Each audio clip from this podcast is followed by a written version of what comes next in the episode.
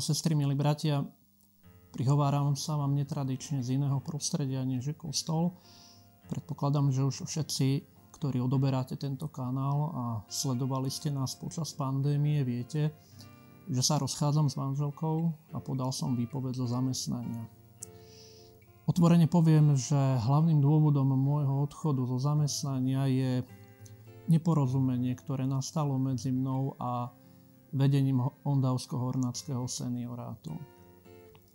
Žiadal som vedenie, aby nezasahovali do môjho súkromného života a už vonkoncom som nechcel, aby do mojich záležitostí boli zaťahovaní ľudia z mojich zborov. Upovedomil som vedenie, že podám výpoveď, ak s týmito aktivitami neprestanú. Moje varovania však nebrali vážne. Dostali ma do pozície, keď som sa musel pred ľuďmi brániť, obhajovať svoje rozhodnutie. A to aj za veľmi vysokú cenu. A stalo sa, že to mnohí nepochopili. Začali medzi mnou a manželkou robiť sudcov, rozhodcov. A pritom môjim úmyslom bolo iba vysvetliť, že sme jednoducho spoločne nevedeli fungovať. Obaja. To bolo celé.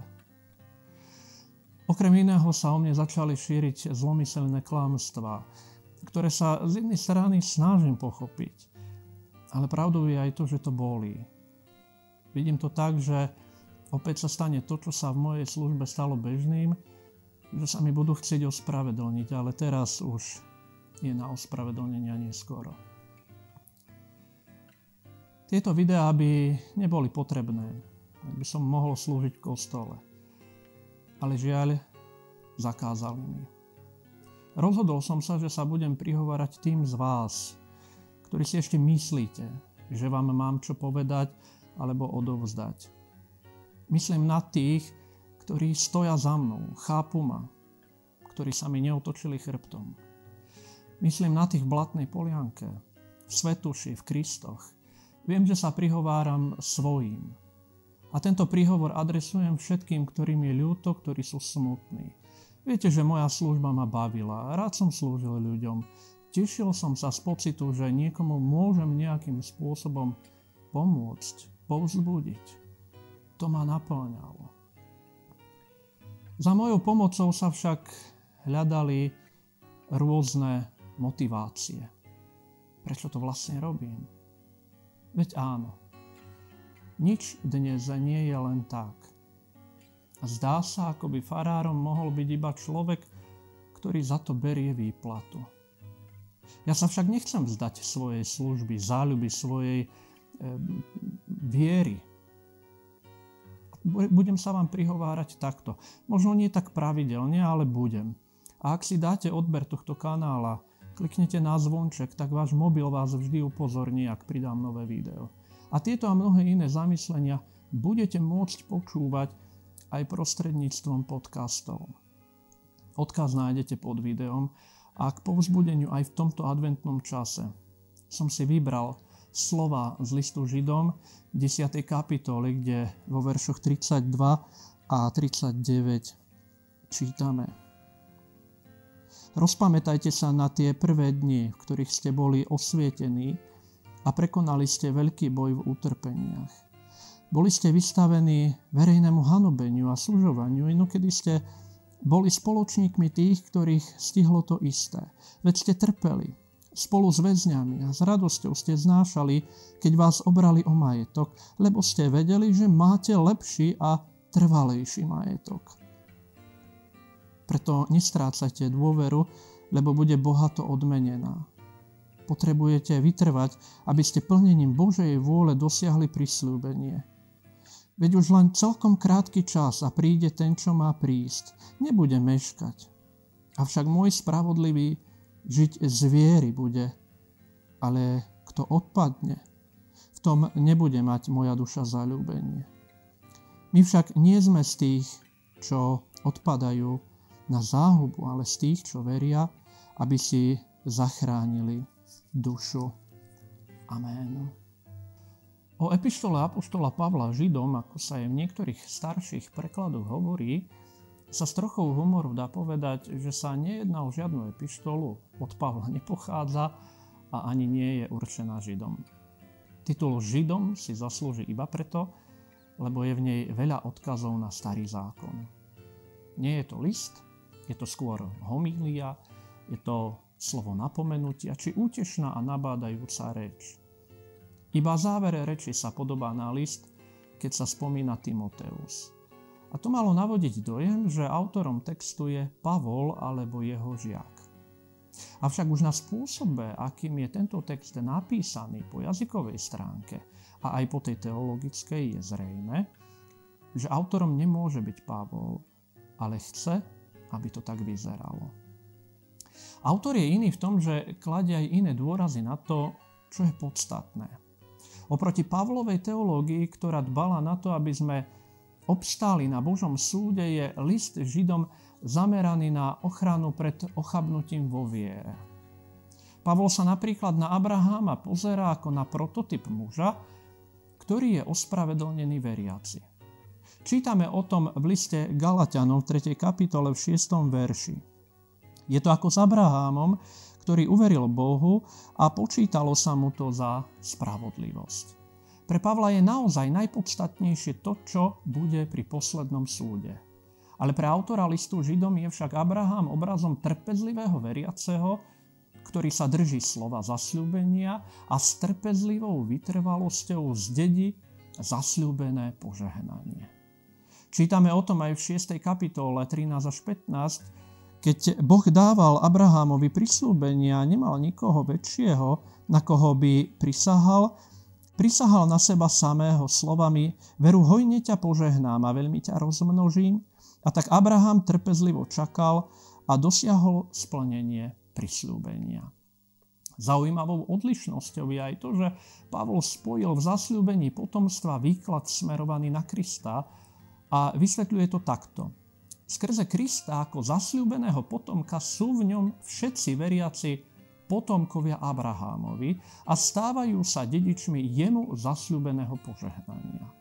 Autor listu Židom sa tomuto pre Pavla tak dôležitého konceptu vymyká a v podstate hovorí, že zasľúbenie potomstva už bolo naplnené v Izákovi, ako o tom čítame aj v liste Hebrejom v 11. kapitole verše 17 až 18. Vo viere Abraham obetoval Izáka, keď bol skúšaný a jednorodeného prinášal ako obetu ten, ktorý dostal prisľúbenia a ktorému bolo povedané, po Izákovi sa bude volať tvoje potomstvo. Namiesto toho, aby sa venoval zasľúbenému potomstvu, venuje sa zasľúbenej zemi, ktorú už pri Abrahámovom povolaní nevzťahuje na pozemský Kanán, ale chápe ju v kontexte väčšného života ako budúce a nehynúce mesto a právu prichádzajúcu vlast, nebeský Jeruzalém. A tých rozdielov je samozrejme viac, ale na dnešný úvod to bohato stačí, aby sme pochopili tú vtipnú vsúku o tom, že je to list, ktorý nie je listom, že sa nazýva Pavlov, ale nepísal ho Pavol a už vôbec nie je určený Židom. A k tomu ešte hádam dodám, že Otázka adresátov je otvorená, ale s najväčšou pravdepodobnosťou je táto kázeň určená čitateľom v Ríme.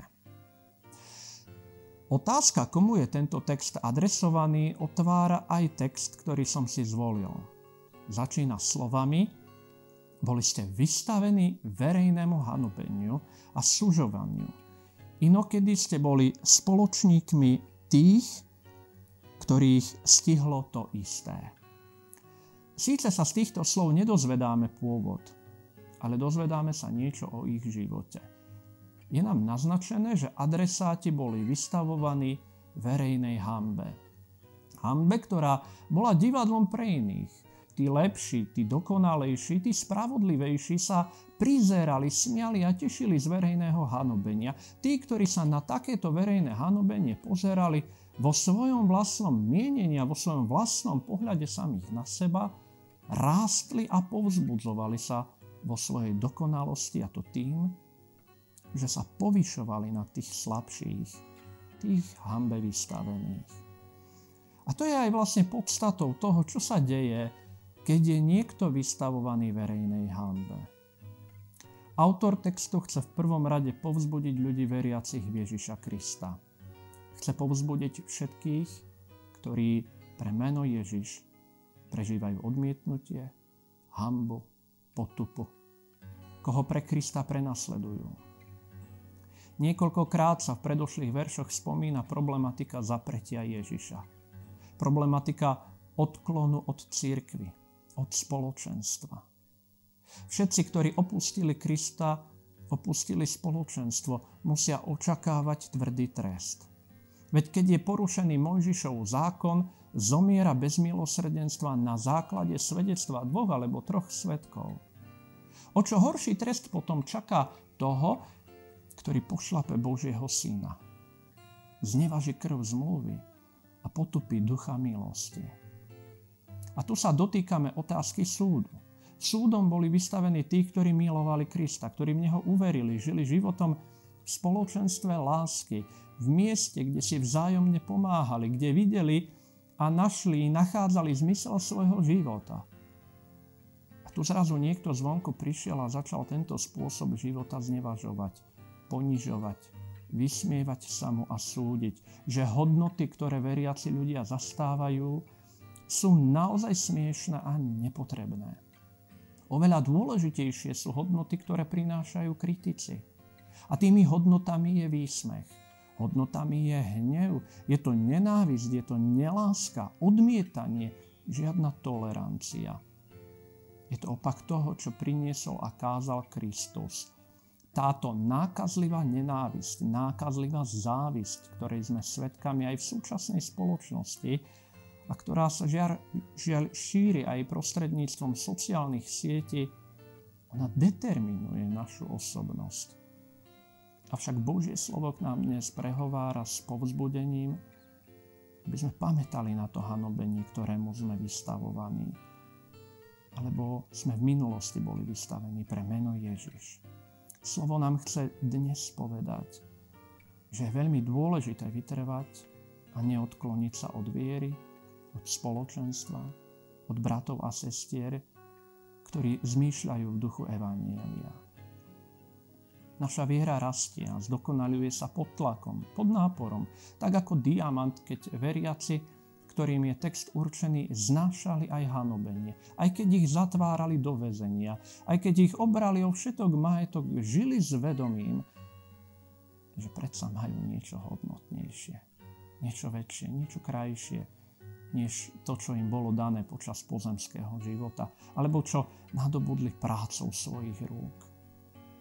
Vážme si pre to, čo máme, čo sme získali, lebo sme tomu obetovali to najcennejšie z nášho života a tým je náš čas i naša energia. Ale i tieto hodnoty sú ničím oproti tomu, čo získame, ak pretrpíme aj takýto útlak na vlastnej koži. A tak si myslím, že nás autor chce nabádať a povzbudzovať k smelosti. Nech sa nebojíme o to, čo tu máme, lebo budeme bohato odmenení. A tak ako som v úvode spomínal, že dôležitým odkazom celého listu Židom je povzbudenie a vytrvanie vo viere, tak je tomu aj teraz. Možno i práve ty, milá sestra, milý brat, prežívaš krušné chvíle, možno trpíš, strádaš po duchovnej stránke, možno strádaš aj po stránke telesnej, trpíš nedostatok hmotných statkov, možno aj peňazí. Možno nemáš dosť priateľov, nemáš dosť tých, ktorí by ťa podržali. Pamätaj, že máš jedného priateľa, Pána Ježiša, ktorého máš vo svojom srdci, ktorého vyznávaš, ktorý ťa miluje a ktorý ti chce pomôcť, chce ti dať silu, pozviechať sa. Ale aj v týchto ťažkých časoch nestrácaj vieru nezabúdaj. Ale drž sa nádeje, ktorú máš, ktorú máme všetci prisľúbenú našom spasiteľovi Ježišovi, našom priateľovi, našej sile, našej pomoci. Len počúvajme jeho hlas a ním povzbudený konajme aj naďalej skutky lásky, skutky milosrdenstva, skutky odpustenia. Vykročme v ústrety tomu novému Jeruzalému. Amen. Pomodlíme sa. Milý Pane Ježišu Kriste, my Ti ďakujeme za to, že vďaka Tebe máme tú istotu.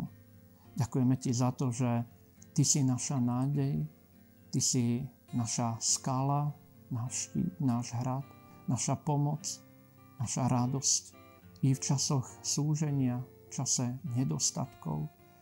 Že my môžeme pamätať na všetky utrpenia, ktoré sme znášali a aby sme nimi povzbudení, keď prejdú, keď prehrmia, mohli hľadiť na teba ako na toho, ktorý všetko múdro riadia, múdro správuje. A tak, Pane, povzbudzuj aj nás k tomu, aby sme sa uistili v tom, že Tvoj spravodlivý z viery bude žiť. Amen.